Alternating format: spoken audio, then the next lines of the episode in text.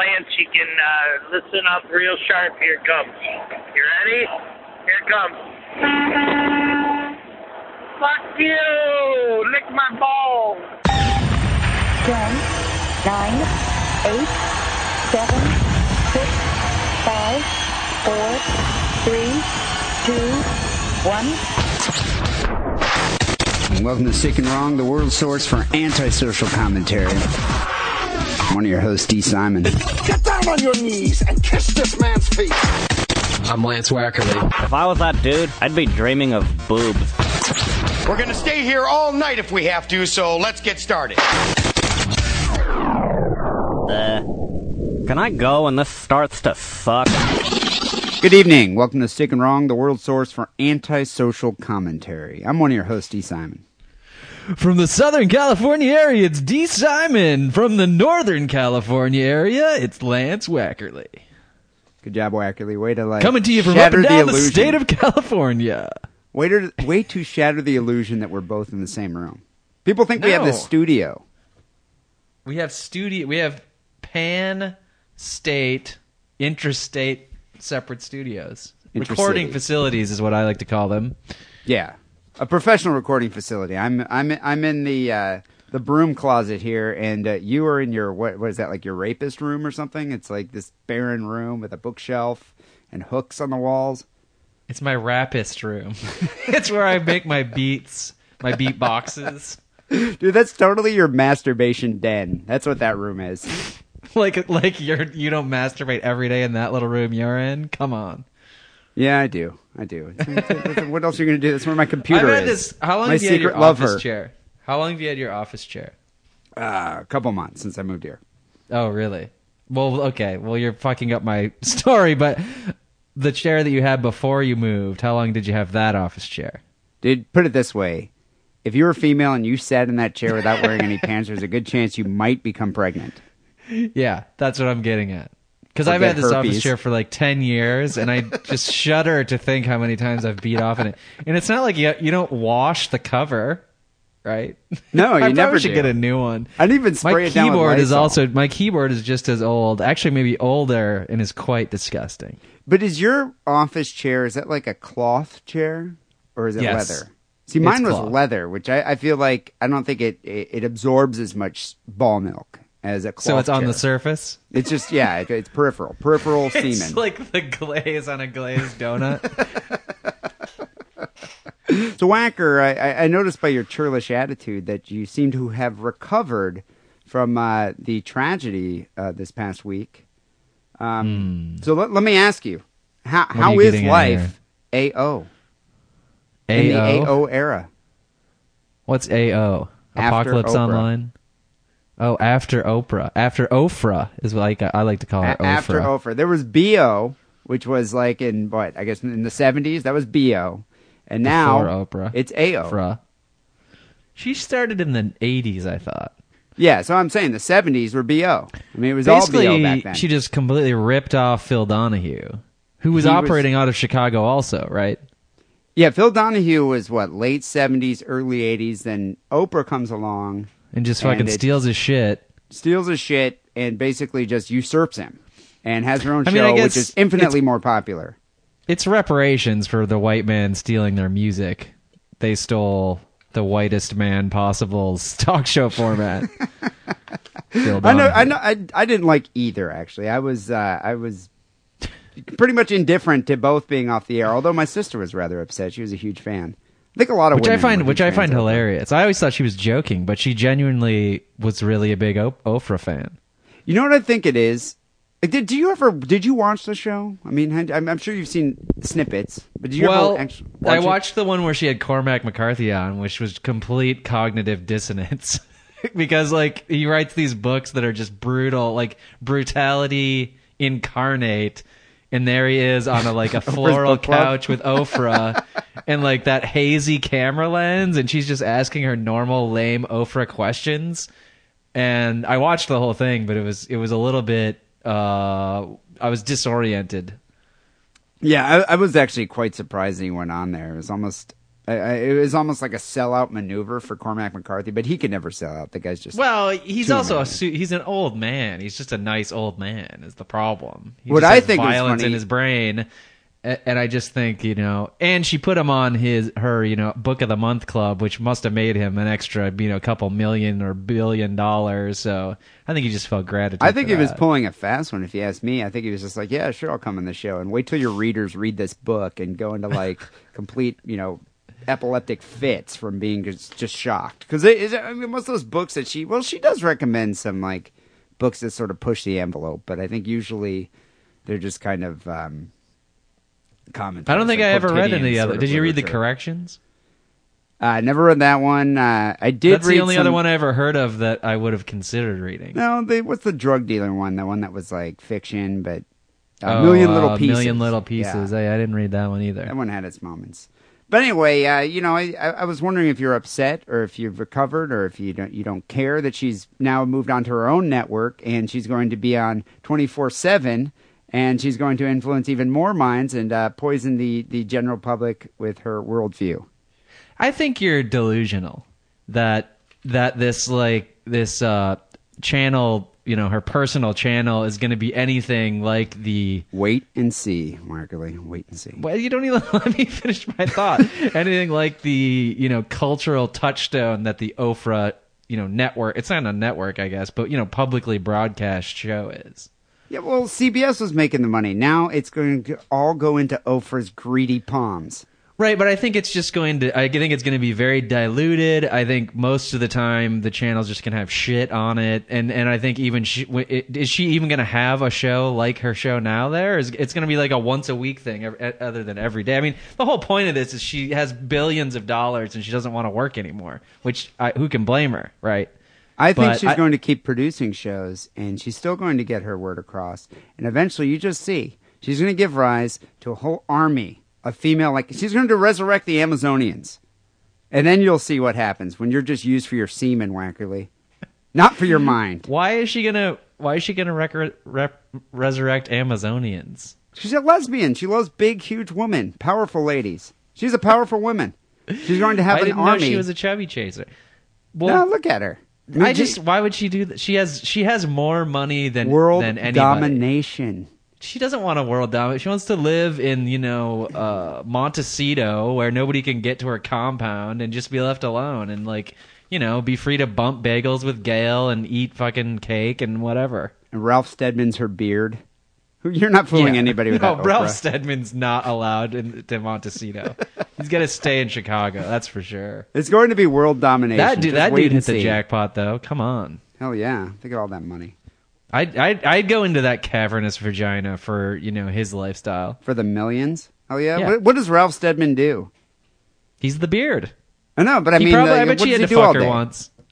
He just goes to the strip club and drinks scotch. I don't know, smokes cigars, drives million dollar sports cars around. Did you ever see that hilarious bit on the Dave Chappelle show where he like gets Oprah pregnant? He's just like, I Yeah. hit the jackpot. And it kind of reminds me of that, like Stedman, that he gets to like hang out all day, spend the money, do whatever he wants. I would, I would Yeah. just smoke tons of weed. I'd get the best video games and hookers. The best video games. You don't need video games if you have that much money. If you want to shoot somebody in the head, we can work that out for you. we'll we'll work that out. You can really do it in real life. Well, Wackerle, uh, while you were lamenting the, uh, I guess, transition of Oprah uh, from the networks to her own thing, I was You're cra- you're crazy if you think it does. It's not a big deal. Yeah, You I'm were trying saying- to tell me before I'm the show that it's not a big deal. I'm saying to me, I don't feel like I was really affected by it in any way. No, it is a huge deal. Seventy-five. everybody's of, everybody's affected. All that all that middle-aged female estrogen is going to be redirected somewhere, and it's not. And I don't know where it's going to be redirected, but it's not going to be good. Just it's like gonna have an effect. They're going to follow her to the Oxygen Network or whatever. The, I don't. Whatever I don't it is think so. She, I think it's gonna. It's too big to go to this little side project she's created to pretend like she's not just quitting. But that's. i I'm done. That's all I. Say Anyway, well, you Next were topic. lamenting the loss of Oprah from the networks and uh, the void that's going to be left in your life. I was lamenting the fact that Fox announced last week that America's Most Wanted is done. It's over. Good. It's no longer going to be a weekly program. After 25 years, almost 25 years, The show will cease weekly broadcasts and only air a few times a year. So I guess it's not completely done, but uh, it's no longer Hmm. what's that guy's name? Broadcast. Uh, Adam Walsh. Adam Walsh. So he's finally exorcised the demons of his child being abducted and murdered. Wait, John Walsh. John Walsh. John Walsh? Adam Walsh was the son that was abducted and Oh, right. And uh, yeah, I wonder if he. No, you know what? I bet you he hasn't exercised those demons. I, I guarantee. Um, he hasn't even come to terms with his son's death. I mean, he, he. I don't think he wanted to just go out. I don't think he wanted to be canceled. I think Fox. oh, it got to put- canceled. yeah, no, Fox canceled it. It's like you're not making so he, enough money. He's not big enough to pull the Ofra where he he, he leaves on his terms. He's No. he's been kicked off. He was just kicked yeah. off. But well, the cops fact- is still on though, right? The fact of the matter is, though, Wackerle, what the hell did Oprah ever do for anybody? This this program led to the capture of 1,149 suspects since it was created in 20, 25 years ago. It's been on for third 25 years. Yeah. In 1988. I just started. I ha- I have something against that show because I love Cops, the reality, the long running reality show, which I believe is the first reality show in my opinion. Cops. When- which, when did you- Cops If start? anybody What not in the U.S. or maybe they get cops elsewhere, but it's just a show where they show cops busting like trailer trash on a regular basis. Well, and uh, America's Most Wanted always came on afterwards, and it was just so boring compared to Cops. You get because John Walsh is going on and on and on about He's the so crime. and- serious too. In cops, they just they don't talk about it at all. They just show like, oh, here's a guy with one tooth trying to steal a watermelon from, uh, you know, this uh, roadside fruit stand, and he's on tons of meth. And oh, that big cop's gonna go bust him in the head with his nightstick, and then you watch him beat- bust him in the head with a nightstick. Or some trailer trash guy that just beat the crap out of his wife, and she's like, "He treats me good." Screaming Don't at the take him to jail. we got the old baby sad. Meanwhile, he's slamming his head into the, the, the window of the police cruiser. But you Yep. know, I I never thought that uh, that America's Most Wanted actually worked. I mean, I, I didn't watch it to see if I'd you know recognize somebody that committed a crime. I watched it for the crime reenactments. That's what Hmm. I'm going to miss. I love those reenactments. I mean, who are they trying to fool with that? Nobody. They're trying to illustrate the the narrative.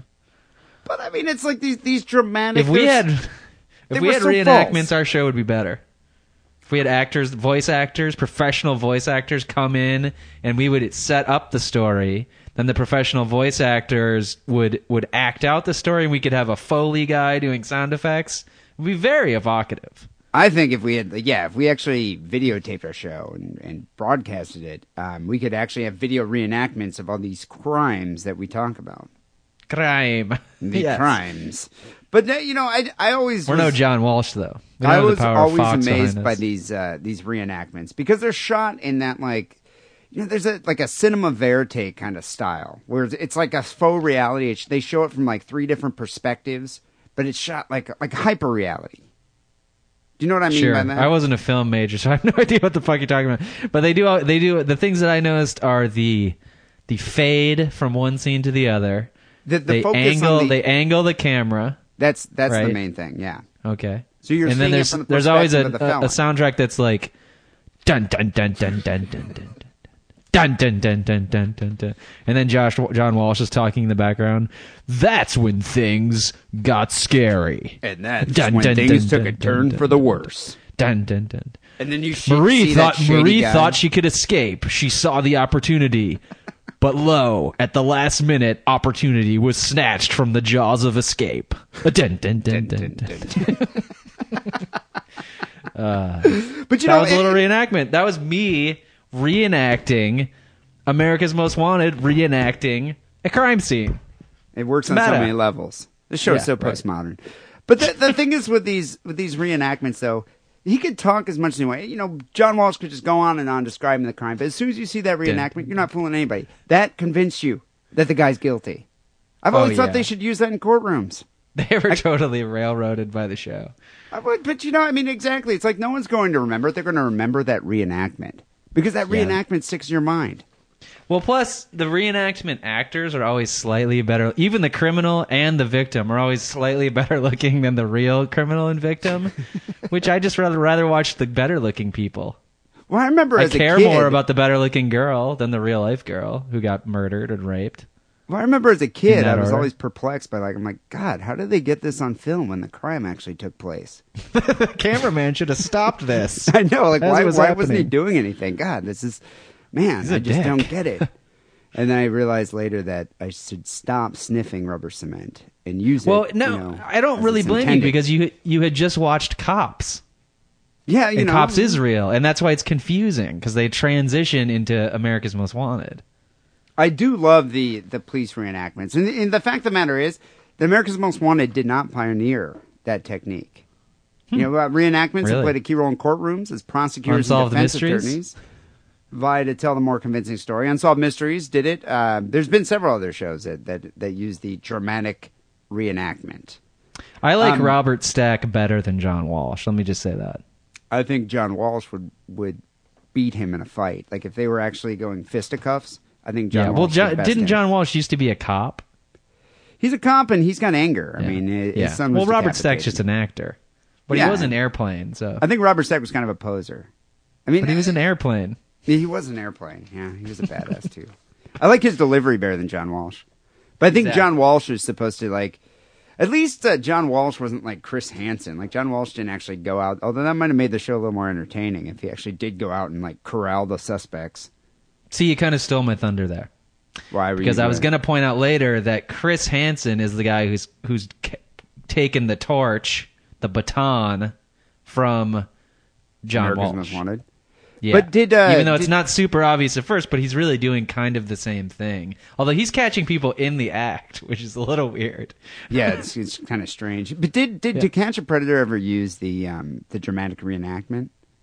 No, they use the hidden camera. See, I think yeah.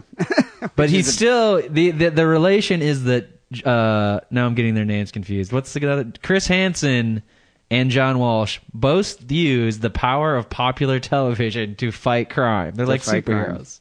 Although I'm I'm I was always waiting for Chris Hansen to actually fall into his own trap because you know that guy is a child predator. Oh yeah. Look yeah. at him. He has tons of child porn. Yeah. So in Asian countries, I like the way they use uh, crime reenactments. They use it like perp walks. Criminals are forced to reenact their crimes for the cops, who invite the media for maximum humiliation. We should seriously adopt this technique here in this country.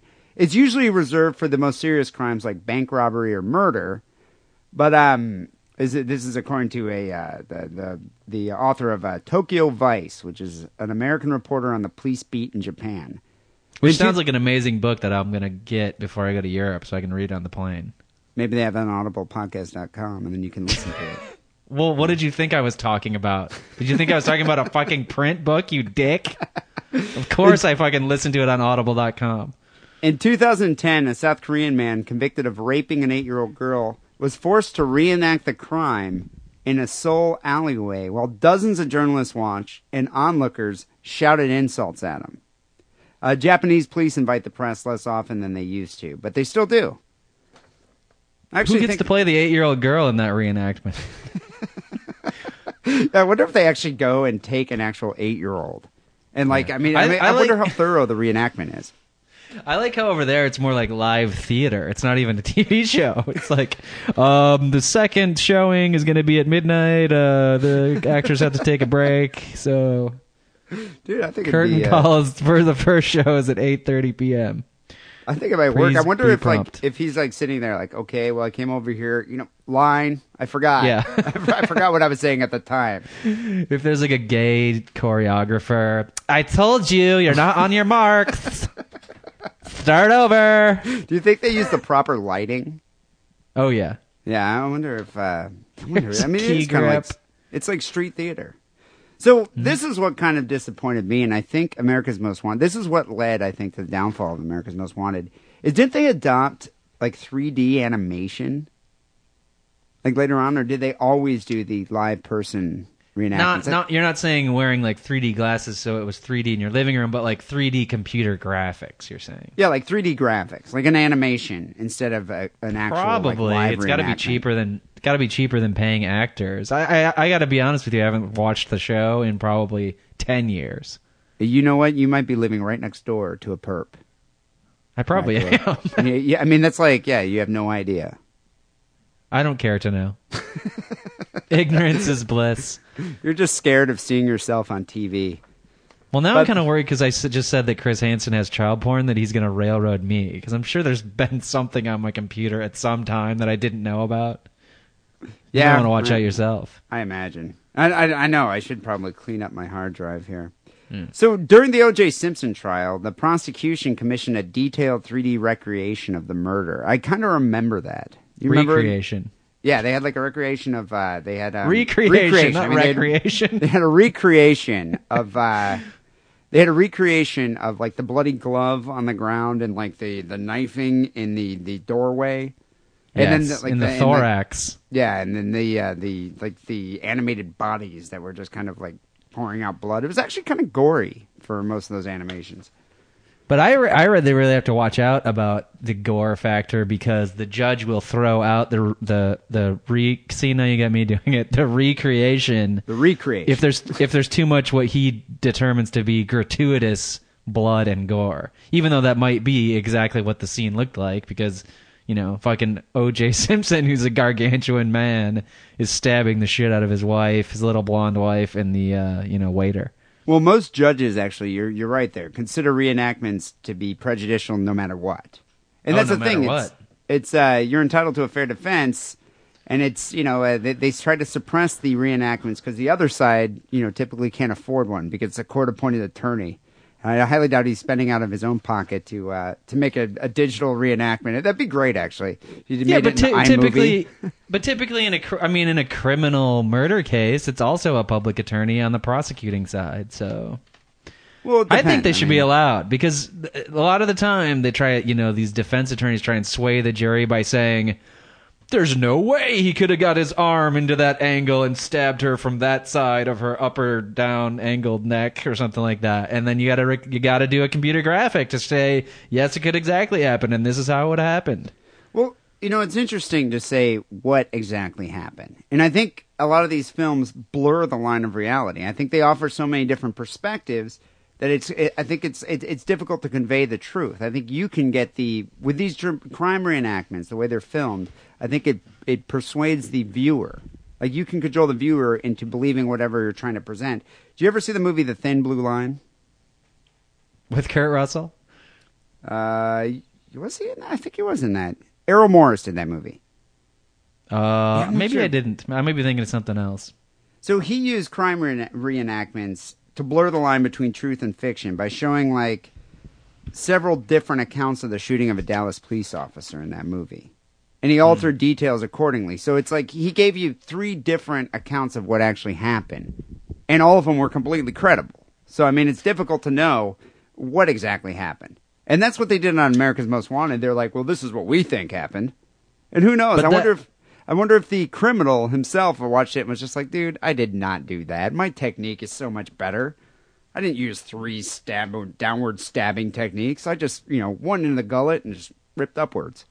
That's when the prosecutor goes, "Aha! you just admitted it right into my trap."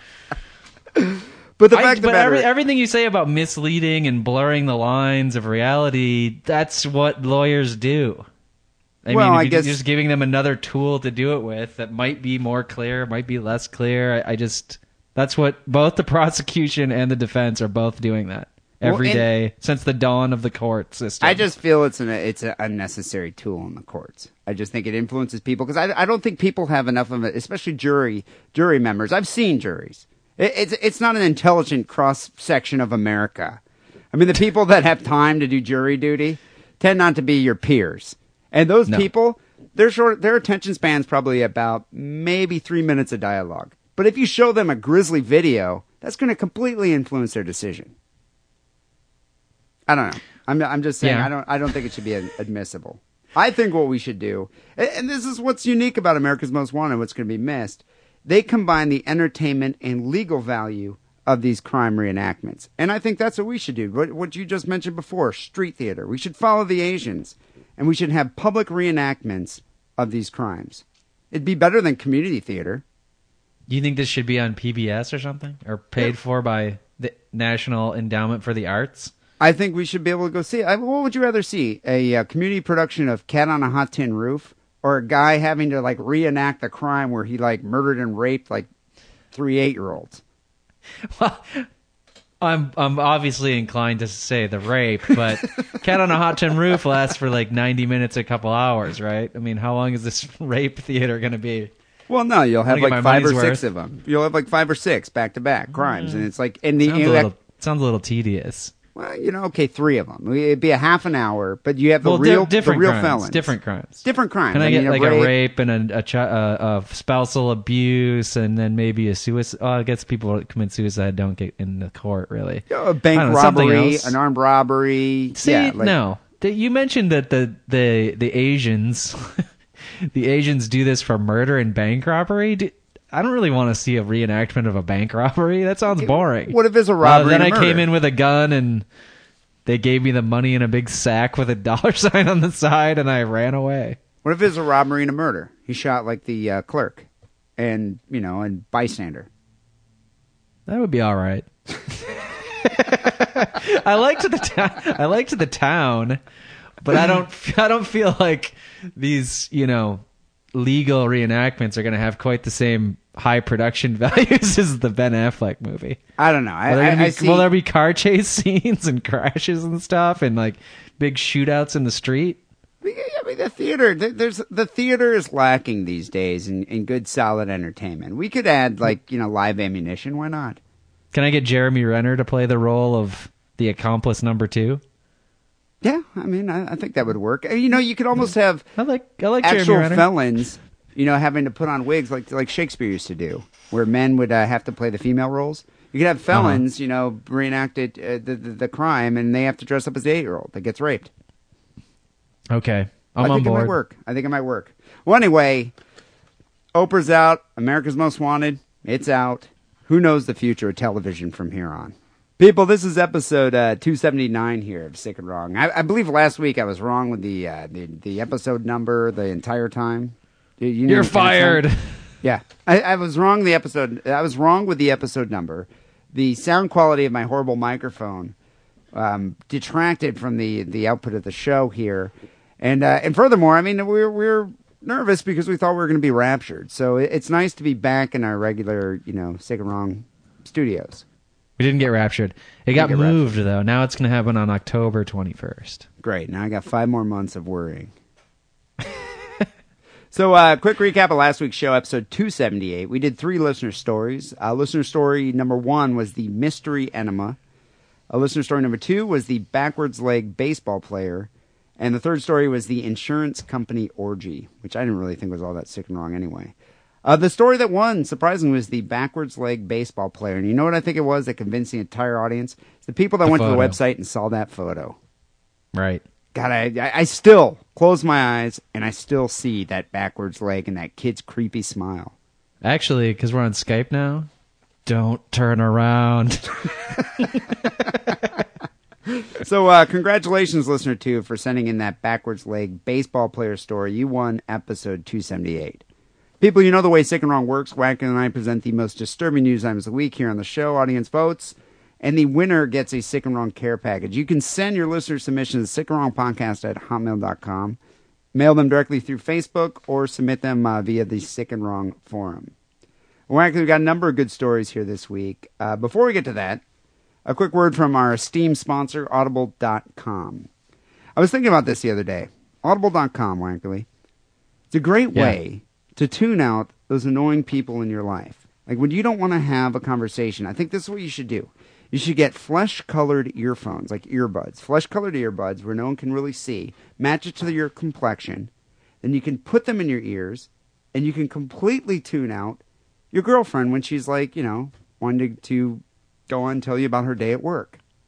You can be listening to an audiobook that you ordered from audible.com, such as Does the Noise in My Head Bother You by Steven Tyler, his new biography, autobiography they wrote. what was that?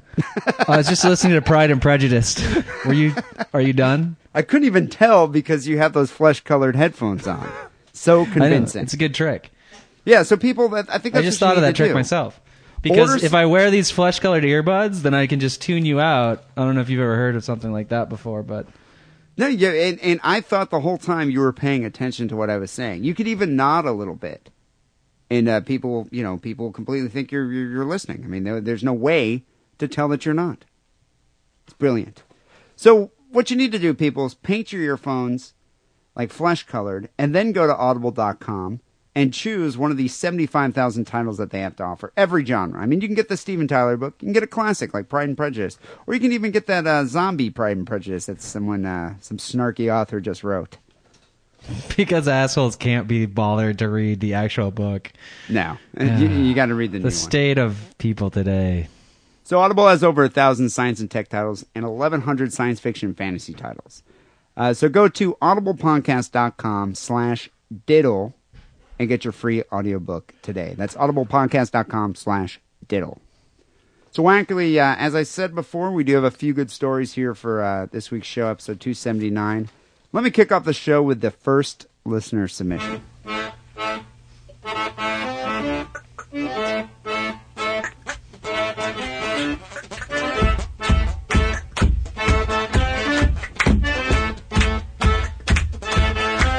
So this is one of those uh, classic cases of like a hundred people sending in the same story, and uh, people, you know, we appreciate you sending in a good story, but we usually try to be egalitarian when it comes to selecting it. So uh, I picked the first guy that sent it in in my email inbox here, and his name is Rock Ape. So I don't even know if it's a man or if it's a you know simian or one of Or those a Planet rock. of the Apes thing or a rock Mineral. You know, Could be a mineral. Uh, he writes, "Hello, girls. It seems like a coincidence to me that the trucker involved in this story accidentally got a hose up his ring piece. But hey, who am I to judge?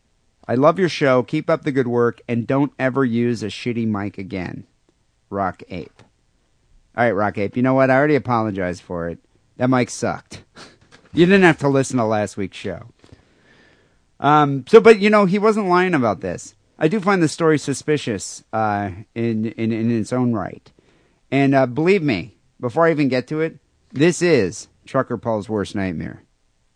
Well, because he trucker Paul just lost all that weight. Yeah, this would be Trucker Paul's worst. He I think it'd be slimmed any trucker's worst nightmare, though. So, a New Zealand trucker was blown up like a balloon by an air hose. Truck Inflated. inflated, yeah. But they, Because when you say blown by up, the- there's you know several meanings to that term.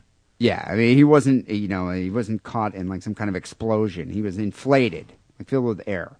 A truck driver in New Zealand nearly popped after an air hose accidentally got lodged in his buttocks. I love how they they use the term accidentally. There's there's no way this could be intentional. I, I couldn't even see this as being intentional. Stephen McCormick says he's lucky to be alive after the bizarre accident on Saturday landed him in an intensive care unit. He's the 48 year old was uh, at a Waitohahi Contractors. I don't even know if I said that right. It's some kind of weird like uh, New Zealand word. Mm-hmm. They're kind of like the Australians. They have this like their own language down there. Right. Might as well be on the moon. Um, the 48 year old was at work uh, standing on the rigging between his truck and the trailer when he slipped and fell. He landed on the hose connected to the semi's air brakes and broke it.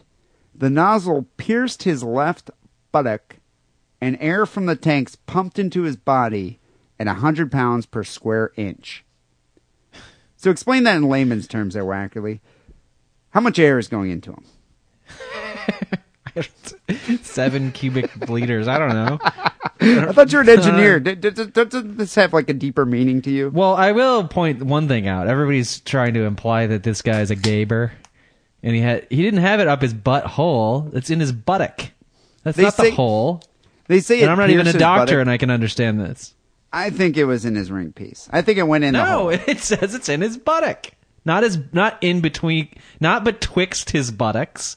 I think it, it says it pierced his buttock, like in the cheek.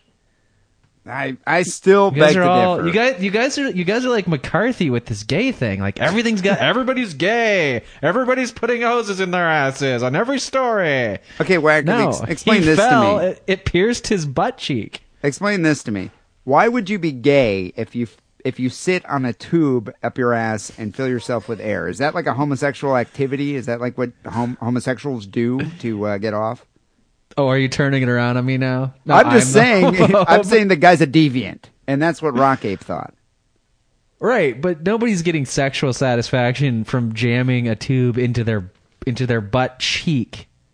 I, if it was in the hole, if it was in the butthole, I could see your point. All right. Okay. All right. I'm going to.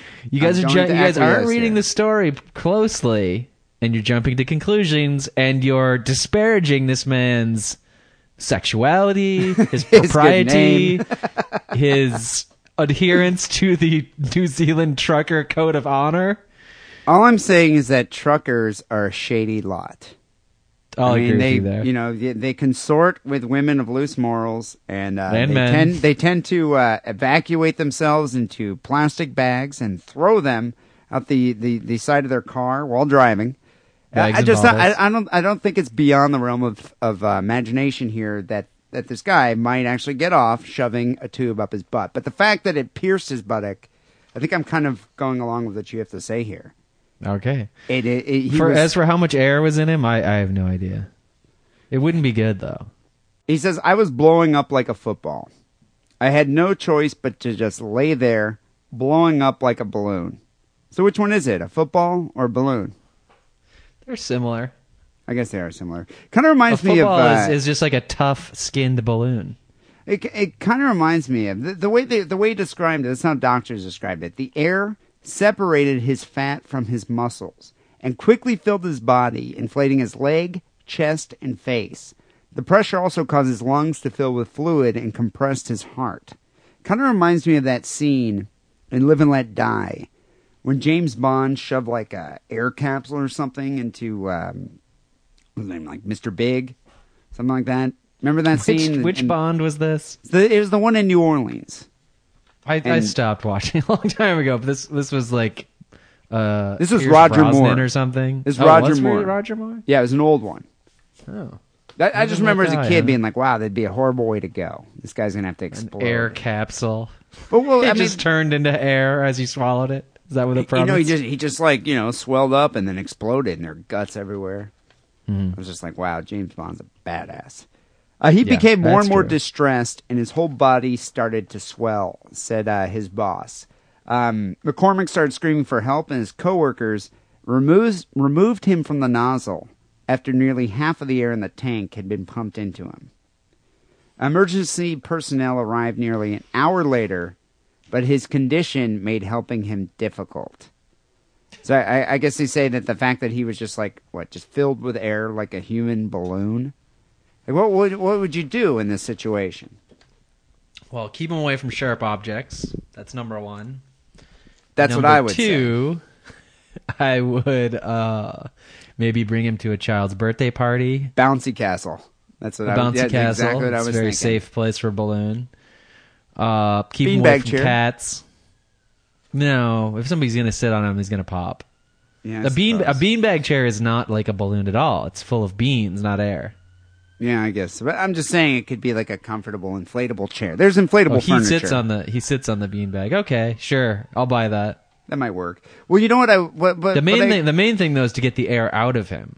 but I agree with what you said. you need with some point you need number something one. with a lot of uh, suction power, which I think if you are in that situation, probably a lot lizard would be the first go to suction device. A lot lizards tend to have um, enormous amount of suction power. So uh, Yeah. th- that, that might have that might have worked. I probably would have done that. I would have probably attached a lot lizard to his rectum and just had her suck out a lot of the air, rather than what this emer- these emergency personnel tried to do. They went to put a drip in me, but when they put the needle in, the air spit the needle out. I, I just don't think popping him would be a really good idea. I think what they're trying to do is put an IV in, but essentially the guy's filled with air, like a big human balloon. Right. It just Um, blows a big. It's like when your kid is drinking a soda and just blows bubbles into the straw. The That's what his body was doing to the IV. exactly, just blow it out. Uh, the freak accident left McCormick's skin crackling with air bubbles. Although doctors were able to extract the excess fluids, the truck driver is forced to release the remaining air in the only way possible. And this is probably the best quote I've read in a sick and wrong story in a long time. Quote unquote, this is what he told the news. You can't turn a tap on and let it out. You just have to burp it out or fart it out. Uh, he's completely recovered, uh, but it took nearly three days for him to return to his normal size. I do wonder what they're like going the to call the guy. Yeah, he's he's like Stay Puft Marshmallow Man, Or just that. puffy. He's just puffy. So Sure. you know, think you know, it's it, thankfully he did not perish in this incident. It'd be a horrible way to go. Could you imagine telling your kids, just like you know, Dad died by being inflated. He was inflated to death. He died like a balloon. A balloon would Right. popping. I, th- I Your just kids think would that never like. They would have a different attitude towards balloons for the rest of their lives. you'd never go to a carnival. You probably No. would never go for a hot air balloon ride. Nope. Be a tragedy. Um, you never make a balloon animal. you would be scared of balloon animals because of what they could do or what would happen. You would never mule heroin across state lines. So on the sick and wrong star scale, I think the fact that he didn't die is even worse because now the guy can can recall that experience of being just inflated and having nothing to do but just feel yourself being filled with air, which I think would almost be a fate worse than death. I'm giving this five stars. I give it five, but I, I so is he, he has to go back to work. I would think this would be long term disability, workman's know. compensation. It says that he recovered, but it said that uh, it took him three Might days. to still be on disability. size. Yeah. Yeah, I would want a good five years of just you know getting paid to sit around and drink beer on my lazy boy and watch Oprah. Oh, we can't watch Oprah anymore. I guess I just go back to work. I think there's easier ways to get workman's comp, but uh, Hmm. yeah. What do you have here for episode uh, 279?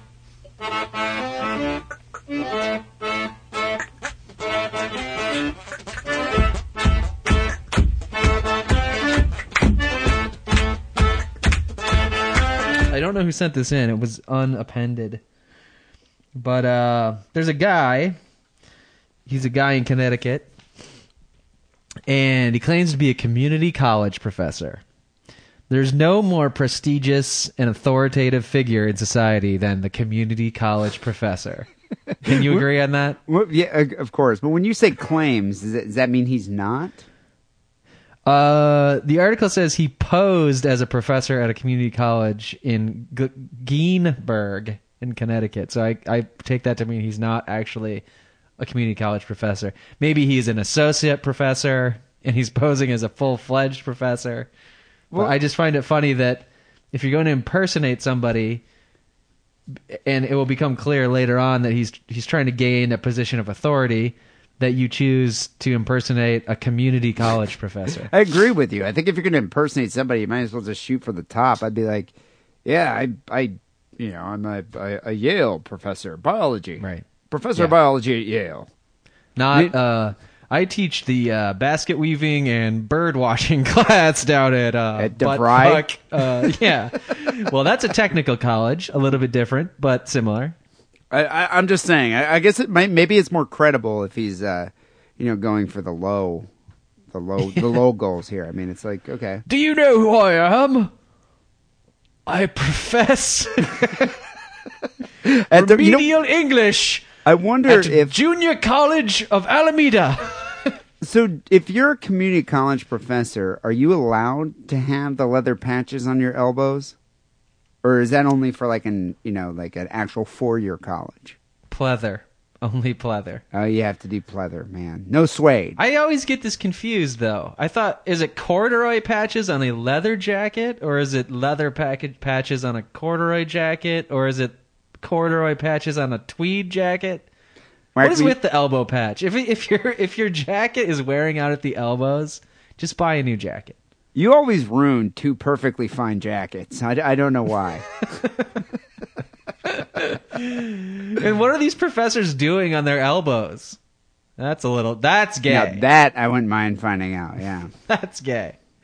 Why are all these professors have worn out knees and elbows on their clothes? Okay, let's get let's let's get a let's get a community college professor on that research project. Who started Oh, that God. look anyway? That's what I'd like. I don't know, but I'm never if we're gonna get into you know fashion, I'm never gonna finish the story. All right, that's fine. Let, let's move on here. I don't want to critique the fashion of the community college professor. I could almost go, just go for five minutes trying to think of a fancier word for fashion that I'm trying that I have on the tip of my tongue, but I can't. Sartorial.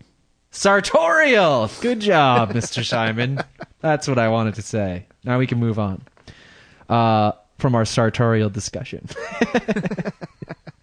okay, this guy he uses the alias Doctor Hunter, and I, gotta, I hate to go back to this, but the professor at the community college is generally not a doctor. And I'm not even. I'm not. I'm even. You know, I'll allow that you don't have to be a medical doctor to be called doctor. But if somebody has a P- P- PhD and they require that you call them doctor, just punch them in the face. Um, How many community but college even professors? even given that a PhD is technically a doctor, even if he's a PhD of like Native American studies, that guy still isn't working at the community college. yeah, that's what I was about to say. How many community college professors have a PhD? Yeah. So he goes by Doctor Hunter. I like the I like the Hunter name because that reminds me of the great Fred Dryer show, action show of my youth. And that surname commands authority. His real name is Lar- Lawrence Batone. He's 50, he's a 52 year old gentleman. And like I said, he poses as a community college professor. Uh, and as uh, this, I don't know how you do this. If he if he just hangs out at the college, because obviously he's not in the classroom teaching a class. Because at that point, he might as well just really be a community college professor. But he lured several young men to the campus after initially meeting them at shopping malls in the area. Okay, I just answered my own question. So he recruited these kids and then have them. He had them meet him at his faux classroom. Like, is this an imaginary classroom? Is it like where? Where does he I have haven't read the story that that closely yet, so let me just move on, and hopefully the details will be revealed. It is alleged that he would tell his victims they needed to know how to endure interrogation by foreign enemies and torture, and this was part of their training. Because what he did is he told them that he was going to get them into a secret agency that they'd never heard of, but that was part of the government. I don't know why they thought that a community college professor would be in charge of this whole operation, but you know, if it's that secret, maybe he's posing as a community college professor that also has a secret identity or something to you know to protect his high classified uh top secret you know clearance position You know, but I kind of have you ever heard one of the Blackwater security guys being interviewed? no I could see them going for something like this. I don't. I don't know. Really? I, I just. I, I feel like you're, you're not picking the most intelligent people to be part of Blackwater. Well no that i think you're really i think you're impugning the black the blackwater dudes are like ex special forces i mean they're of not them. they might not be Rhodes scholars but they're they're smart dudes and There are a lot of guys that were dishonorably discharged that Blackwater hired as well. Well, but I think they were like high level, you know, skilled uh, uh, warriors before they were dishonorably, dishonorably discharged for raping, you know, somebody below them. Or like, But these are these are like jackasses that don't that want to be that guy, but are complete fucktards and like couldn't even pass, you know, the ASVAB test that lets you get into the army. well, I think yeah, I think Navy. part of it is this guy's just like I'm going to go to the mall and I'm going to pick up these like mouth breathers and I'm going to say, hey, Yeah. you could be, you know, you could be the next like, you know, psyops guy, internal operations guy that's going to come in here and get Osama bin Laden, but first got to come with me. To my No, van. it's like do you do you like Call of Duty? Yes. oh, you can really be the Call of Duty man in real or life. something like that. I- I'd have to work on my pitch. Okay, it's not it's not perfect.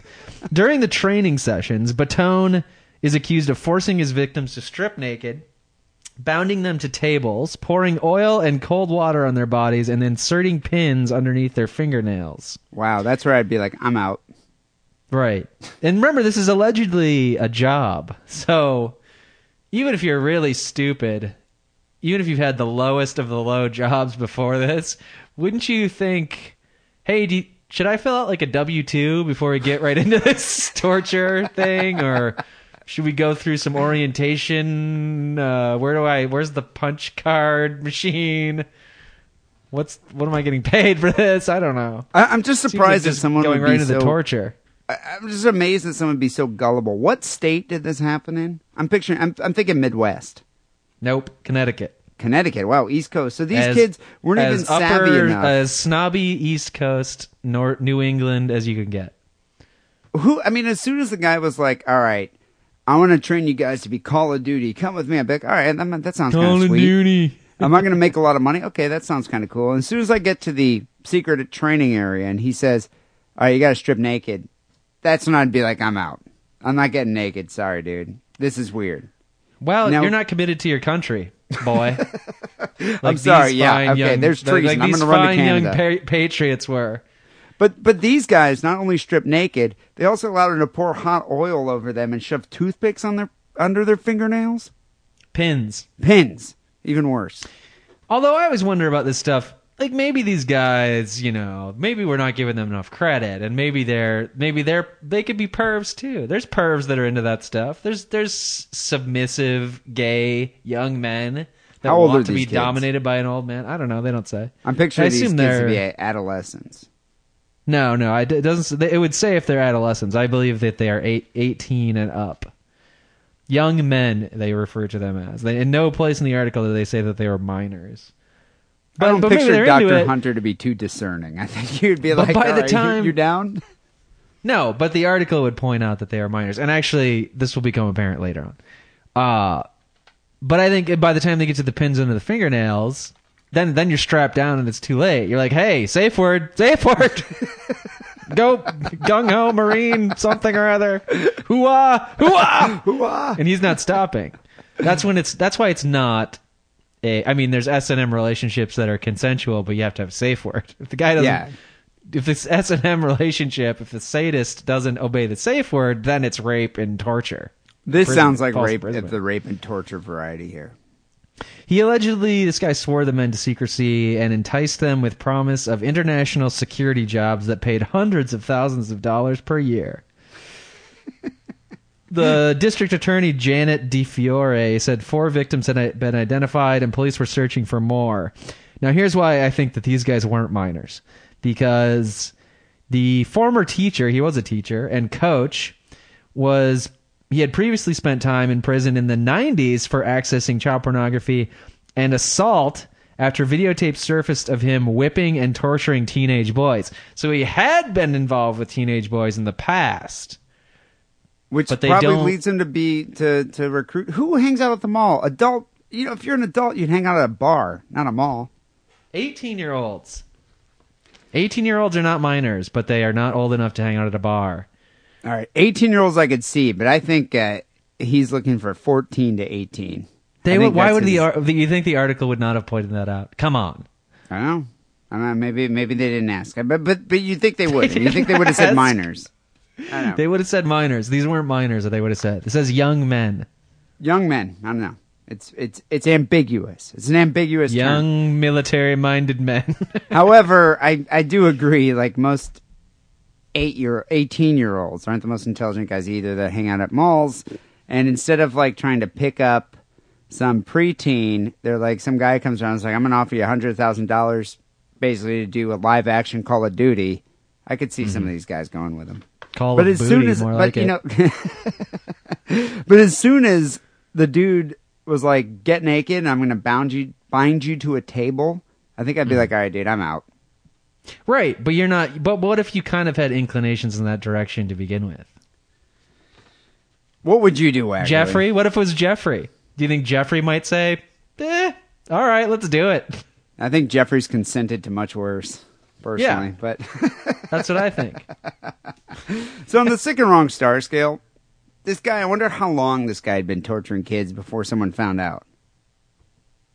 Well, they've they yeah they've caught four and they think there's more. They're searching for them. Yeah.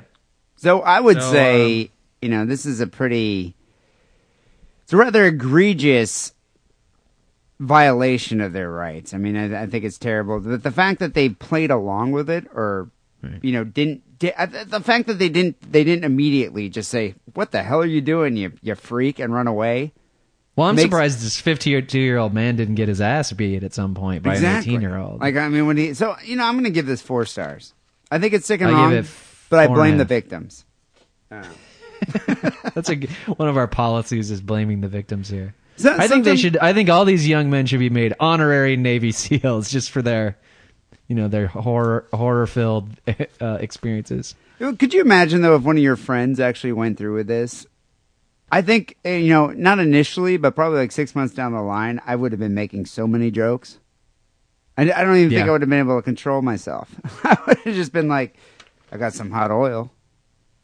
You Uh-huh. wanna you wanna join the Call of Duty, the the D Special Force Unit, Special Forces? And then what if he's like, "Yeah, I did. I didn't know you were down with that." and you're like, "Oh, That'd be like, God. dude, I was just joking. You freak, you sick freak. All right. Well, the uh, final story here for episode 279 uh, was sent in by Maria. Maria says, D, I bet you this is your favorite song. Maria, I once met a girl named Maria. You know, Wacker, I don't She looked like a gorilla in a tree. Uh, it's from West Side Story, you Philistine. The gorilla line was not in West Side Story. That's my addition.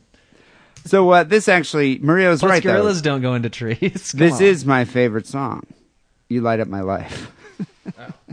That's a good one too. I'm not gonna. I only get to sing one song per show. You Light Up My Life songwriter Joseph Brooks, accused rapist, commits suicide. Uh, Joseph Brooks, also known as Joe Brooks, uh, the Oscar winning composer of You Light Up My Or, Life. if you want to be informal, we'll call him Joe. It's cool. I think he was known in the scene as Joe. They just call him Joe Brooks. What Uh, the- scene? You know, the, The uh, raping scene or the music writing scene? Both. They- I think they go hand in hand. They're it's kind of the same people who are in both. But he's the composer of uh, the song "You Light Up My Life." He was awaiting trial for rape, while his son faced a murder trial. He just killed himself Sunday in his Upper East Side apartment in New York City. Do you remember the song "You Light Up My Life"? Wankley? Did your mom love that song? Uh, I I do remember the song. I don't remember my mom specifically loving it. My mom had that Oh. on eight track, and she had a like a vinyl record of the Debby Boone version of that song. So I had to Debby hear it a lot when I was a kid. It was Neil Diamond, "You Light Up My Life," and Is I always that Pat Boone's daughter? It is Pat Boone's daughter, Debby Boone. Oh. And that, that's I think the most well known version of that song. Brooks was 73 years old. He was found dead with a plastic dry cleaning bag over his head and a towel Never do that. and a towel wrapped around his head and neck near a hose which was attached to a tank of helium gas. And he wasn't trying to inflate himself, people, okay? Don't get me wrong. He, He was left trying to it- get a really high voice.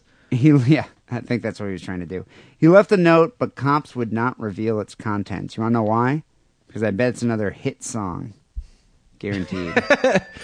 The cop is gonna sell it on the open songwriting market. I think the cops just going to take the song and then, then Yeah. try to sing it and be like, you know what?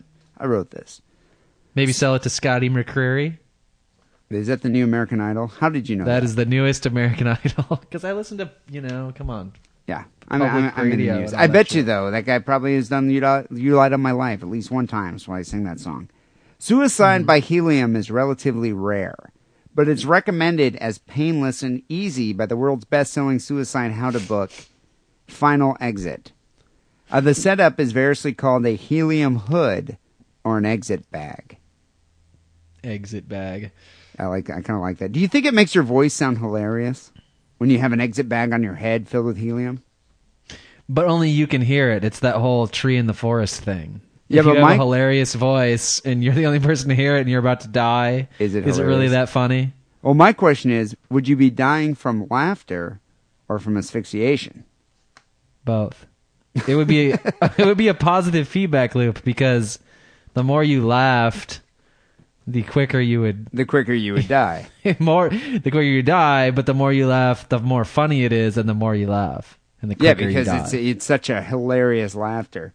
it is fucking hilarious. God, helium. I never knew you could use helium to kill yourself, but I guess it makes sense. I mean, you're just asphyxiating. That's yourself, why right? sometimes I get a little scared, you know, when I'm when I'm busting out the whippets.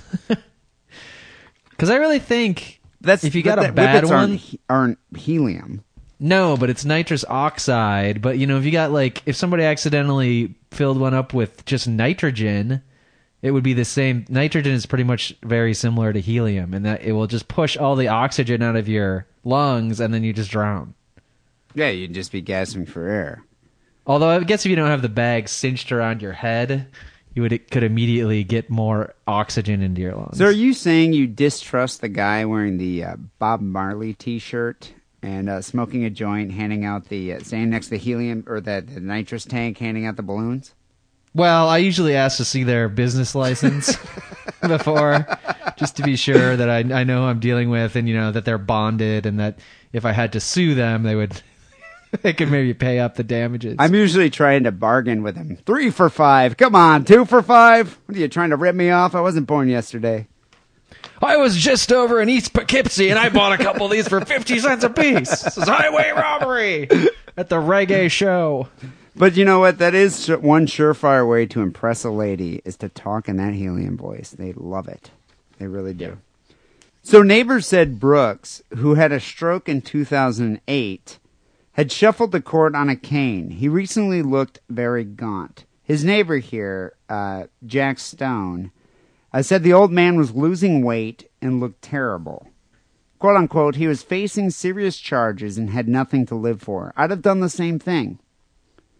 I, I kind of like how, uh, even though this guy's been allegedly accused of uh, of uh, of raping all these women, his neighbor's still kind of like, yeah, you know, he looks he looks unhealthy, but he's still hanging out with him. He's still friendly with him. Yeah. I brought him a fruit cake the other day and I know you're I going through some hard Sorry times. about the the rape thing and all the court cases, but he wasn't looking so good. I Well- asked him if he needed his lawn mowed. What's funny is Jack Stone, ideal neighbor. he's facing charges of raping 11 young actresses. Okay, if it was one, I'd be like, all right, well, maybe she's making this up. Maybe there's, you know, I'm, I'm, I'm doubting that this, I'm doubting the veracity of her charges, or maybe I can kind of agree with him. But 11? Do you really think 11 girls would be making up, would, would be fabricating, you know, a story that he raped them? I think the likelihood of 11 girls fabricating the story is in direct proportion to the amount of money that this guy has. Now, Yeah, is he that's true. very wealthy from residuals and royalties from these songs? Because, I mean, I generally come down on the don't blame the raped because then it just discourages girls from coming forward when they actually do get raped. But I do think there's this problem where anybody who ever cries rape like if you say well maybe that didn't happen you're you're like Adolf Hitler Yeah, we're we're exactly. You're. I think. I think most people's first in, first inclination is to like kind of side with the, the the the woman who was raped. Obviously. and 11 girls yeah something something was going on he was at least if he wasn't raping girls he was at least being an extreme creep So in 2009, Brooks was arrested on charges of raping 11 young actresses, whom he lured to his apartment with a promise of movie roles. He was awaiting trial on 82 counts of sexual abuse. So get what's this. a movie role like a Cinnabon that you get in the theater I, I wonder what kind of movie roles this uh, this 73 year old man really had to offer. But uh, I, I'm sure most of these young actresses who probably had never even heard of uh, "You Light Up My Life." no How, however, though, this guy, this is 2009. So in 2008, a year earlier, he just had a stroke. But yet he's still, even with a stroke, able to lure and rape 11 young actresses. Now that is virility. This guy has more masculinity than Kirk Douglas. Wackerle, you could learn something from, from Joe Brooks. that's true I know. Instead of like sitting here whining about how you haven't gotten laid in like whatever eight months, you know. Thanks. Thanks. this guy with a stroke, walking with a cane, got eleven young actresses to come back to his apartment and rape them all. Now that's a role model. I take my lessons more from Foster Brooks Who's Foster Brooks? He's like the drunk piano player comedian I don't even know that maybe guy. he drinks a lot of Fosters Is Well, that must maybe we have a video for the hence week. The first name. I think you Yeah. you take your your hints from Mel Brooks. Just the wrong Well- Brooks to follow completely. I mean, he's hmm. he's funny. I mean, I, I, really gonna say Mel is the wrong Brooks to follow? That's blasphemy. Well, I'm just saying. I think Joe Brooks probably got laid a lot. Okay, yeah, it might have been forcible, but I bet you Mel. You know, I, I bet you Mel. He got laid more than Mel. Ah, I, don't know. Mel was a pretty powerful guy in Hollywood in, in his day. He was pretty funny. That's all I'm gonna say. More powerful than this dude who wrote the shitty song. So, so, so coincidentally enough, and this was kind of weird. His son Nicholas Brooks is also awaiting trial on charges that he strangled his girlfriend, swimsuit designer Sylvie Cachay, at the uh, Soho Soho House Private Club last year. You know his Weird. son. I, I I hate kids. I like kind of remember that. I remember that happening now. Now that you I, mention I it, do kind of recall this too. I, I hate his son. I hate people of that ilk. You know, this kid is basically just lucky sperm club. Yeah. I mean, he won the lottery when and it what came does he to do with it? He raped swimsuit designers. And At you the think Soho you, you private hear the, you hear the term swimsuit designer, and I think a lot of people conflate that with swimsuit model, but it doesn't really mean the same thing, right? No, I'm I'm sure she's not nearly as attractive as a swimsuit model.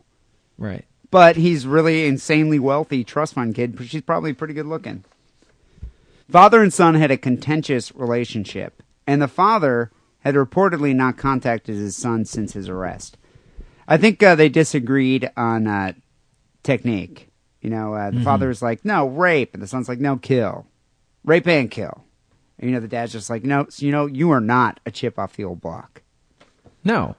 I've tried to teach you my ways, and you just don't listen because you got a head like a brick wall. You know, if you wrote a hit song and you had gazillions of dollars, wouldn't you still make your son go to college and make your son get a job? Or would you be like, you know what, I'm setting up a trust fund for you. Just do whatever you want. As soon as you turn 18, have fun. I am kind of lazy. Uh, and it sounds like if I had enough money that I, could, you know, didn't really need to worry about it, that might be the easier route is to just set up a trust fund, get a nanny. I mean, I've got I've got young women to rape. I can't be instilling values in my son. So raising your kid, you can't really do that. Although No. it, it seems like he definitely gave him some of the rape values. Well, I mean, those might be genetic. Yeah. Nature versus nurture. Yeah, possibly. Uh, the lawyer. very fertile field of philosophy of child rearing. I'll tell you that the nature versus nurture argument. Okay, I'll let you. I'll let us finish the show. The lawyer for the uh, for the the the son's victims called it all a terrible, terrible tragedy. A father is accused of sexual abuse of so many different women, and the son is jailed on murder charges. It's just a horrible mess. The son, the son's victim has a lawyer. Isn't she dead? Or is the family's lawyer? It's the family's lawyer. So it's the, Oh, it's okay. the yeah, it's the victim's family's lawyer. But she says that the family doesn't wish these people harm and would not oppose the son being let out of Rikers to attend his father's funeral. Fuck that. Yeah, no, exactly. I, I find that particularly merciful. It's like, you, do you know what he did? He murdered your daughter. Yeah, I hate this merciful family bullshit. Yeah. They're always, they're always Christian, right? Jew, Jews don't do this mercy mercy thing, or like I for I forgive because Eye for an eye Jesus with taught us me Jews. to turn the other cheek. All I gotta say is, if they saw a forced reenactment of the of the crime here, of his son's crime, I don't think they'd be so merciful. So Wacker on the sick and wrong star scale, it's a difficult story to to rate here because what what are you rating? The fact that he put a cleaning bag over his head and committed suicide? I actually don't think that's sick and wrong at all. This guy definitely should have killed himself. Or the fact that he raped 11, 11 women by luring them to his house on false pretenses. Not eleven year old women, eleven. 11 young actresses, yeah. Yes. Hmm. What I'm going to say Well, say there's some young actresses that I think deserve to be raped, but I think I'm going to assume this wasn't them. Well, I wonder when they say rape, I wonder it's like I mean, was it all without consent or was it just like, okay, well, I'm thinking I'm going to get a movie role, so I'm going to you know, hold my breath and hopefully be able to use some eye bleach and forget the fact that I'm sucking the dick of a 73-year-old man. Well, that's not rape. Well, that's a I raw. That's though. a raw deal. Well, you ever see that movie, Raw Deal? I never saw that one. You never saw Raw Deal with Arnold Schwarzenegger? Holy shit! I guess we know what we're doing next time we're together. Is that the one where he has this uh, maid who's uh, Hispanic? Doesn't he, up- doesn't every movie have uh, an ethnic female that he fucks? Uh, no, here's how you know Raw Deal. Raw Deal is the only Schwarzenegger movie where he didn't have spiky hair. It was slicked back. Oh, okay. I think I do remember that. You gave me a raw deal. the main catchphrase from the movie was the title of the movie, which was pretty imaginative. You could almost done that with every Schwarzenegger movie, though. Yeah. So I guess on the sick and wrong stars, I'm going to say the fact that a man with a stroke was able to rape 11 women, and all this guy did to lure these women to his house was say, "Yeah, I wrote you light my life, you light up my life, and I can give you a movie role." I'm going to give this a 4.5. Well, I think you I think you misparlayed that uh, when you're an old man, you don't say, "I wrote the song, the hit song, "You Light Up My Life." Would you like to come give me a blowjob?" You have to say, "I know this sounds weird for me to say, but but darling, you light up my life." I've never said that to anybody else before and truly meant it, even though I wrote that hit song. So you actually That's how you- deliver. that's the how you line. work it. You deliver the line You like deliver you mean the it. line. God, That's I got to imagine- work. That's I got to ma- work on one out of every ten sluts. I wonder if he ever taught that to his uh, son. Well, his son didn't write the song. He would have to say, "My dad always said that my mom lit up his life, but I've never felt that way before until I met you. You truly light up my life." Uh, I'm gonna give it. I, I'm gonna rate everything all together. The whole ball of wax, the rape, the suicide, the son, son. strangling, the swimsuit uh, designer, whatever. Uh, and I'm going to give it a four. Yeah, it's definitely a, A, a gross. I, I do have to say, the gross old man with a bag of helium around his head is probably getting more points from me than anything else. It reminds me of David Carradine for some reason. Well, I don't know. So uh, I, I think I think David Carradine died honorably, though. I mean, he was just trying to get himself off in, a, in a legal dick in his way, and it just got out of control, or not, and he meant to do it. I don't know. No, we'll see. People, you decide who won episode 279 here. Go vote, sickandwrongpodcast.com. Well, actually, yeah, we're nearing the end of the show. We got a few phone calls here. The Sick and Wrong hotline. 206 666 3846 is that number. And uh, usually this is the part that we play the uh, the Adam and Eve promo that um that people have made for us. And uh, we encourage people to make promos like intros for the show. Uh, we actually need more audible.com promos or Adam and Eve promos. Well, this next one that I'm going to play and I, I think we're going to comment during here is Okay. I would, you know, and I appreciate the the gesture of this guy going to the trouble of making us this show or this promo for our show. It's probably got to be hands down the worst Adam and Eve promo I've ever heard. Really? We- We've received some doozies in our time here, but I would say is, it, is the sound quality poor, or is the concept poor, or both? sound quality is actually not terrible. But he is calling All it into I can the Sick and Wrong that, then. hotline. He's calling it into the hotline though, so it's not Okay, pre-recorded. all right. Sure. Um, but yeah, I would say it's the the content that that makes it so memorable. But uh, okay, let, let, let's go with this. Here here it is. The worst sick and wrong promo I've ever heard. What do you do when you're at a family reunion or Thanksgiving? You got a raging boner that won't go away, and you're considering fucking your grandmother. You go to Adam and Eve, of course. You buy a jerk off sleeve, you know, dild, uh, pocket pussy, something of that nature. Do you think he wrote out a script beforehand? I don't know, but? I, I, I find the stumbling over the lines charming. it makes like- it it's authentic though. It's like in the Carol Burnett show when Tim Conway would break character and start laughing, or the I guess the other people usually broke character and started laughing at him. Mm. It was you Carol, know Carol it- Burnett reference, nobody. Okay, it- but it lends on. a certain authenticity to the to the promo. So let's continue here. You can go in the bathroom and just take care of that raging boner before you have to bend over your grandma at the table and just fuck her. So go to adamandeve.com and type in the code diddle. D D D uh, D I D D L E. That's what Grandpa used to do to your dad.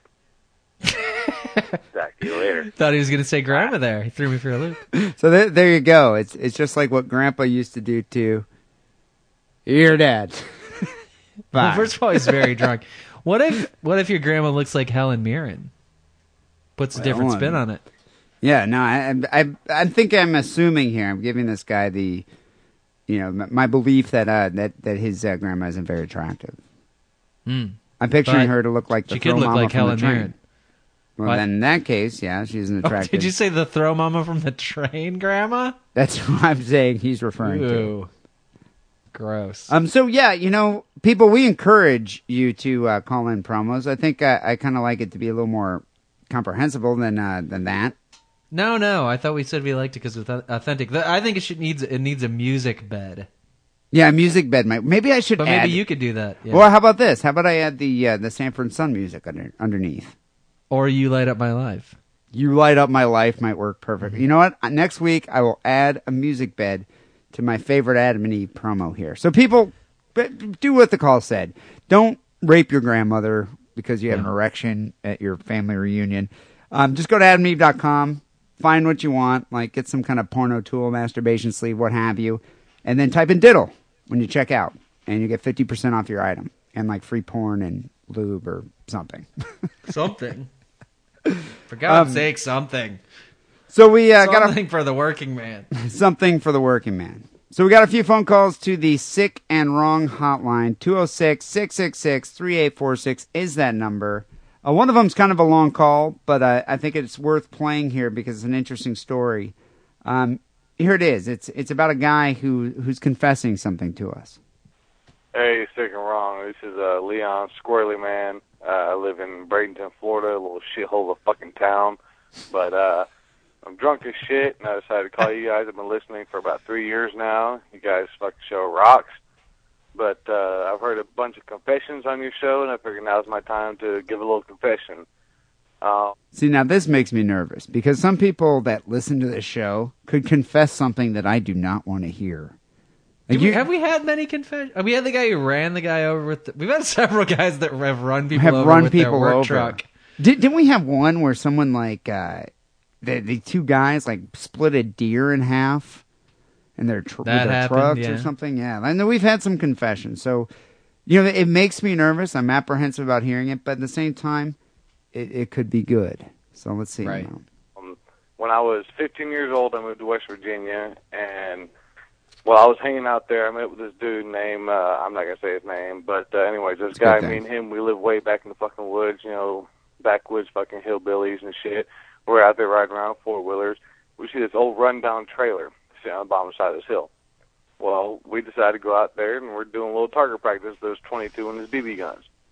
Uh, there's this guy named Elmo who's like the town drunk, I guess you can call him. He, uh, you know, go around. All he had. I like to fucking 12 pack drink. Natty Ice Elmo likes day, drinking. Riding around his bicycle, trying to bum money from everybody.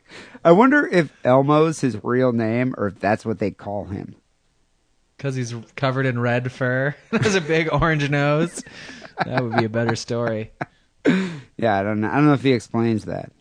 Well, we were deciding to fuck with him one time, and uh, we were shooting the 22 and BB gun inside of this little trailer where he was staying at. So you know, we this shit carried. Okay, Wackerle, as a uh, a weapon owner yourself, Yes. could a 22 do any real damage? Like if you shot someone Uh, in it's the pretty small. But I mean, what would it do? Could it could you kill somebody with a 22? It would be difficult, but I, you know, anytime firearms are involved, it's uh, it, it can be dangerous. It could cause a bad infection. But it, but I'm saying if they were shooting a But shotgun, a, 20, a 22 is basically the smallest caliber round you can get above, you know, like a pellet gun.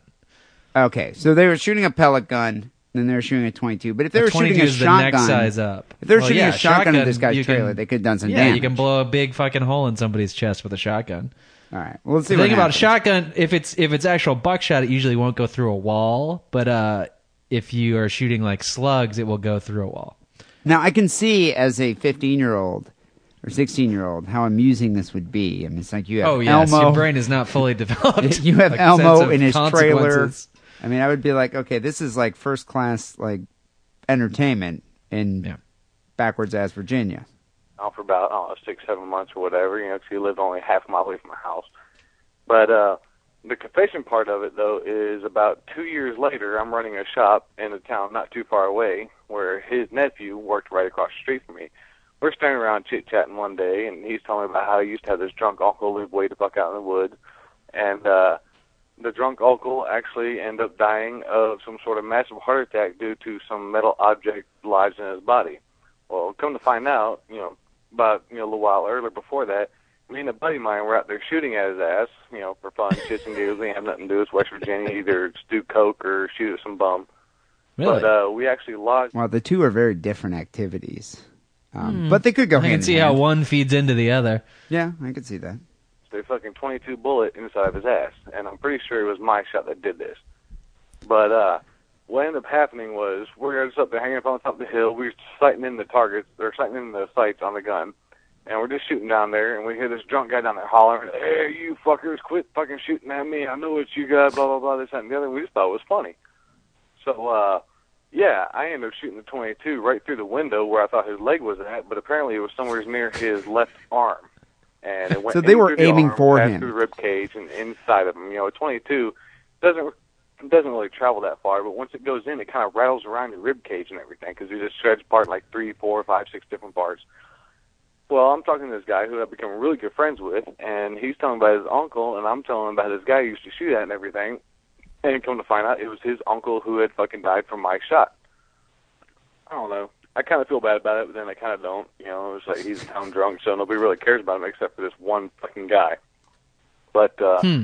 yeah, no, I've been a long time listener. I've been listening to you guys for about three and a half years now. You fucking show rocks, and uh you know, you guys keep it up, keep it sick, keep it wrong. And this is Leon from Bradenton, and uh give me a shout out on the podcast, and I'd appreciate it, man. Later, guys. Hey, thank you, Leon, for uh, calling in and telling us that you shot somebody. And your name and where you live and everything. nice one. However, I don't know. I kind of doubt that that. First of all, it's the first time the town drunk was shot at, and second of all, that this dude, you know, probably did actually hit the guy in the first place.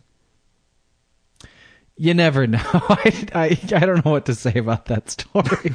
This is all I got I to say. I really don't. about I'm left this. speechless. That is uh, quite a confession. Although it's in pretty much the same line as the other confessions we have. Uh, you, you're thinking of the deer. Don't remember the guy who was like loading up his truck and there was a homeless man underneath it that he'd Like in the smashed in axle or something. He was ripped in Yeah. half. Yeah, no, I remember that one too. I believe it was a Mexican. That was more a gruesome story. Yeah, no, this this one, I mean, we, we, we had some homeless people uh, in the town that I grew up that we used to fuck with every now and then. We never shot at them, Mm-hmm. but uh, you know, we would occasionally like throw things at them and. But uh, but this is all I gotta say, people. If you're gonna like go and if you're bored and you're you're fucking around, go shoot at some cans. You know, maybe, maybe go Mm-hmm. commit some like random acts of vandalism. But I wouldn't shoot at Canadians. any That's what that's what you mean when you say cans. You mean Canadians? Well, okay, well, more or less. Take it take it as you mean it. But uh, yeah, I would probably avoid shooting at another human being, even if they're, you know, a, an annoying town drunk. Probably not. yeah, be safe. idea. No, you you get you get the annoying town drunk to go buy you alcohol when you're a teenager. That's what we did. Doesn't every? I thought everybody knew that.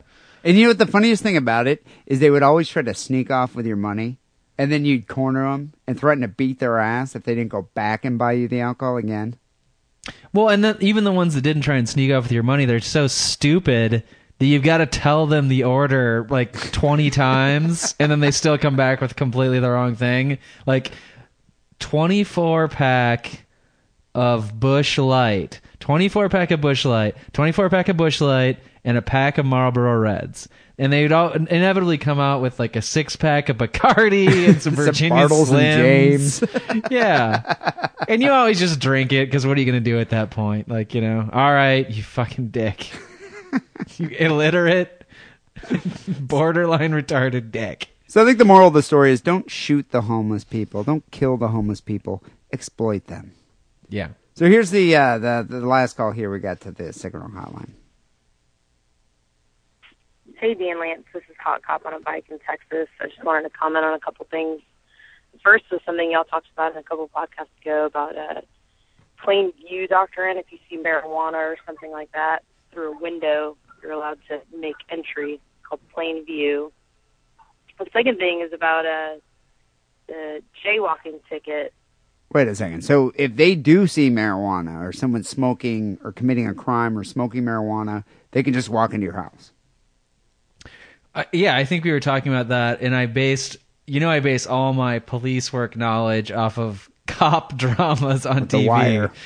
yeah, and The Shield and and various other shows. Yeah, I guess that that might. I think that you know, I read in uh, Indiana they don't even need to see it anymore now. You know, Or they just you mean yeah. they can smell it? or they can just No. walk in at any time. I think if there's any kind of suspicion, like if they had heard that there's some someone like smoking marijuana in there, they can kick down your door and just go in. Like it's a new Well- town local law that like legislation just passed. But isn't that kind of like a significant part of like either the Bill Due of Rights or the Yeah. Constitution? Yep. Like against think so. illegal search and seizure? No, I'm No? not, Okay. I'm, I'm, I'm maybe not This in Indiana. country, this country, I tell you. Hell in a I'm gonna go- handbasket. I'm gonna go to Antarctica. is a pain in the bitch. We have to write a lot of jaywalking tickets here in Texas, where I work, and typically that starts from somebody being hit by a car, and then it's just a trickle down from there. Our bosses make us heavily enforce that stuff. Transients, homeless people, whoever it is. Um, you know, Hipsters. people get hit by cars, and the cars take off because they're drunk, and Oh. people have to suffer with jaywalking tickets. So keep it sick, keep it wrong. So I guess now, did uh, she say she was hot cop on a bike? hot comp on a bike in Texas. You know, I wonder though if uh, like if it's like South Padre Island or someplace like that. I imagine they probably do have a major jaywalking problem. I just feel like Yeah. in downtown LA, you know, th- th- there's there are transients walking across all the time. Those people aren't getting the jaywalking tickets. It's like they look No, at a guy like me and they're like, okay, that guy can pay the ticket, so we're gonna we're gonna give him the ticket. You didn't even listen to what she was saying. You didn't even listen to what It's a quota. ass Texas cop was saying. I was listening. Wackerle. No, she's saying what happens is the homeless people get hit walking jaywalking, and then then there's an outrage down at the city hall, at the city council, the station, and then the cops are forced to give jaywalking tickets to everyone because some some stupid drunk bum got hit. Then all the normal people who know how to jaywalk safely have to pay the price. I think maybe in here. Texas, I think in Los Angeles, it's we need money, and here's Wow. an easy source of revenue. Maybe. I don't know. You- I, do you think? Do you think you and your girlfriend's three hundred dollars is really saving the city coffers? Four hundred dollars, but it's not just us. I think it's just uh, you know all the other people that come down here. That uh, you Do know, you like see it happening a lot? urban pioneers. Yeah, the, the, the cops just they you know instead of like busing people for public intox or Yeah. uh, for for you know smoking crack on the street, they're camped out in their vice cars busing people or jaywalking because it's a two hundred dollar ticket. Okay. I don't, I don't see know. this it's- happen. It's a major thing, but I wonder if in Texas if they have quotas because of that. So if someone gets hit by a car, then do all of a sudden you will now you have to hand out a certain amount of jaywalking tickets every month. Probably. I, I don't know. I don't know how the quota thing works, or whether it's just like they want to amp up enforcement or no or do zero they get tolerance. like do they get a bonus? Like let's say you got ten jaywalking tickets, do you get a bonus for that? I don't know. I'm getting a I'm- boner thinking about hot cop on a bike, though. That does sound kind of hot. I like hot. I like bikes. I like cops. You like cop uniforms, women in uniform. Sure. So people call the Sick and Wrong hotline 206-666-3846. We always love to hear what you have to say. We don't really have any time for emails, but you can send us an email at sickandwrongpodcast at hotmail.com. Oh, well, people, if you haven't already, the Sick and Wrong forum is waiting for you. There's a whole like viable community out there of sick and wrong deviants that are just waiting to make some make make new friends. You know, it's a it's a loving community there in the forum. I think it's just like people who hate people who hate people. It's like I hate people, and uh, you meet other people that also hate. It's just like a gathering of the misanthropes. But yeah, they're a warm fuzzy lot. Those people. So go to sickandwrongpodcast.com, click on forum, and join the Sick and Wrong forum uh, today. Also, uh, thank you everybody for subscribing to the show on iTunes. I noticed Wackerle that you changed the uh, the icon. It's now the Sick and Wrong Pope. Give me the devil. It took me about a year and a half to figure it out, but uh, I persevered. Yeah, I was, I was amazed. I was like, oh, I mean, it was funny because I checked it out the other day because someone said they that uh, someone left us a funny comment, and I went over there to go look at it, and I was like, well, oh my god! Lo and behold, you know, we we we survived the rapture and Wackerle figured out how to change the fucking icon on the iTunes page. It's true. Yeah, it's true. uh, I'll take all the plaudits and laudits I can receive. But seriously, people, if you subscribe to the show on iTunes, it really does help us out. Gives us a lot of exposure. Uh, give us a higher ranking. More people check out the show. It'll give us encouragement to continue. So go to iTunes, subscribe, leave us a rating. Uh, finally, And speaking of exposure, actually, before you finalize, um, I will be in the UK in London soon, and I'm still I'm still a very antisocial person, but I'm considering uh, trying to hang out uh, one of these nights in the after the 15th, like the Thursday or Friday. Uh, in uh, my friend has suggested somewhere around the Old Street Tube or Farringdon Tube. So I people want to suggest on the on the forum where we should hang out, as they did with Dee in his inaugural visit. I Uh, enjoyed the welcome. Camden Town area there, Wackerle. It was a good time. Okay, But yeah, Well, you know but what? Yeah, but maybe we want to change it up. Let the let the Limeys pick out a spot. They seem to know that town well. Well, But, I was um, gonna. Th- I was thinking of picking the neighborhood, then they could pick the bar. That was my idea. Yeah, you know, I'm, I'm sure they could suggest a uh, a fine place, but just don't say I didn't warn you, Wackerle. Those You did people warn me. Are a ruthless, alcohol swilling bunch. I know. I'm gonna bring back. There are no with me- bounds.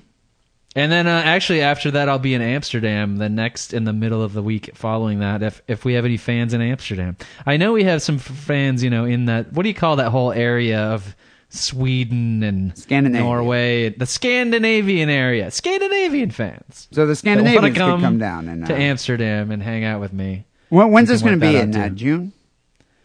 I leave June 15th and I'll be over in that area for a couple weeks, but at, toward the end I'll be in a smaller part of Germany where I'm sure nobody's ever heard of us before. Well, you should announce it via Facebook or the forum or something, and have people give suggestions closer to the date. Well, shouldn't shouldn't people be listening to the show if they're a fan of the show? Like, like I have to announce. Uh, that's just weird. Well, I'm just saying, people who listen to the show can go to the forum and just make announcements, so then everybody can right. can can. I will do that. Their I will do that. Yes, Um, but yeah. I, I think that'd be a I think that'd be a fun time, Wackerle, because then you can come back with your own embarrassing stories, embarrassing pictures, and embarrassing phone calls. Looking Oh, I'm definitely it. giving you a phone call. I'm looking forward to it. Uh, finally, people, um, and then hopefully I'll have these before you go on your trip. Um, the sick and wrong T-shirts have finally been ordered. You know, I think uh, people were like, "Yippee!" You know, I think people were like, you know, whack or D's blowing hot air up our asses and trying to inflate us like a trucker in New Zealand. I'm not. I was, you know, I was working with a designer, a sick and wrong fan, who designed us this amazing, kick-ass, mind-blowing design, and then I had to find a printer down here in the Los Angeles area to print the shirts. Finally, did that. I'm putting in my order tomorrow morning. Shirts will be here in about ten days. So, um, for now, if you really need to order some Sick and Wrong merch, go to the Cafe Press store, which is right on sickandwrongpodcast.com. Click on store. Uh, if not, just wait a couple weeks and uh, order this brand new kick-ass T-shirt. I'm not going to give you any more clues. It's going to be a surprise.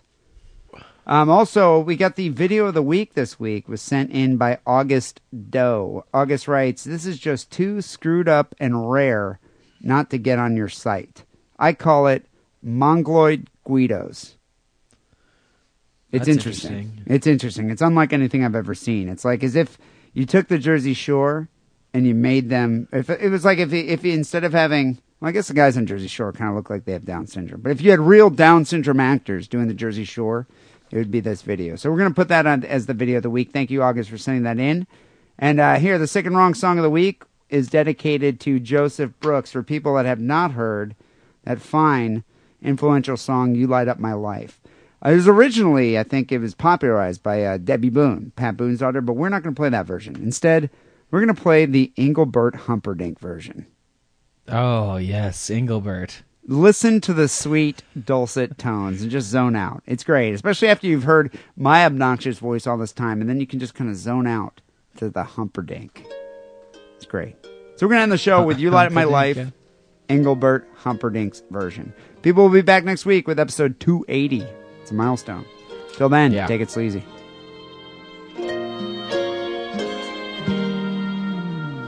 So many nights I sit by my window waiting for someone to sing me a song.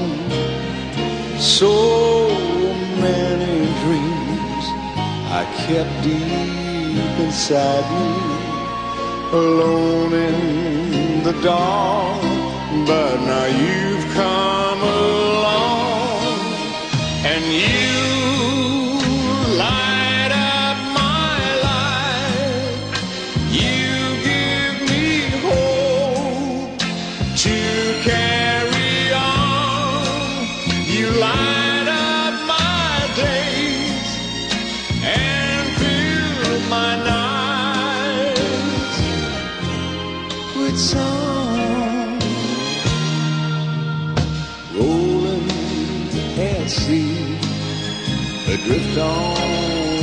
waters. Could it be finally I'm turning for home? Find me a chance to say, hey, I love you. Never again to be all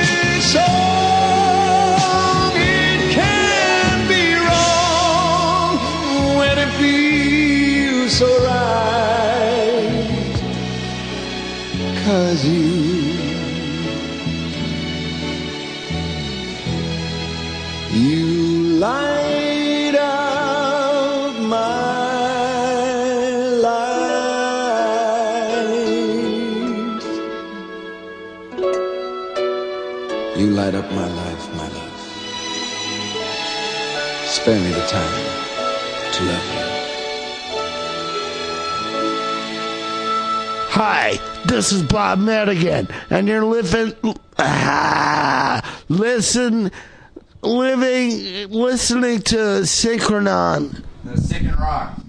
Sick and Wrong. Thanks, dude. Right here. Yes, you're listening to Sick and Wrong, and this is Bob Madigan, and uh, I hope you're still going to listen later on, dude.